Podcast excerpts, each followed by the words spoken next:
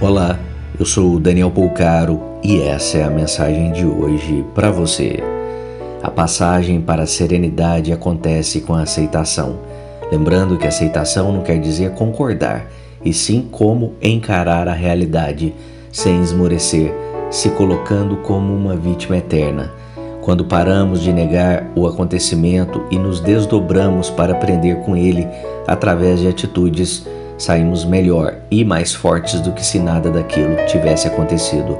Por isso, até as piores dores precisam ser encaradas como oportunidade evolutiva. Pense nisso, compartilhe com quem você ama. Te convido a me seguir lá no Instagram. Procure por Daniel Bolcaro com L. Um grande abraço de paz e luz.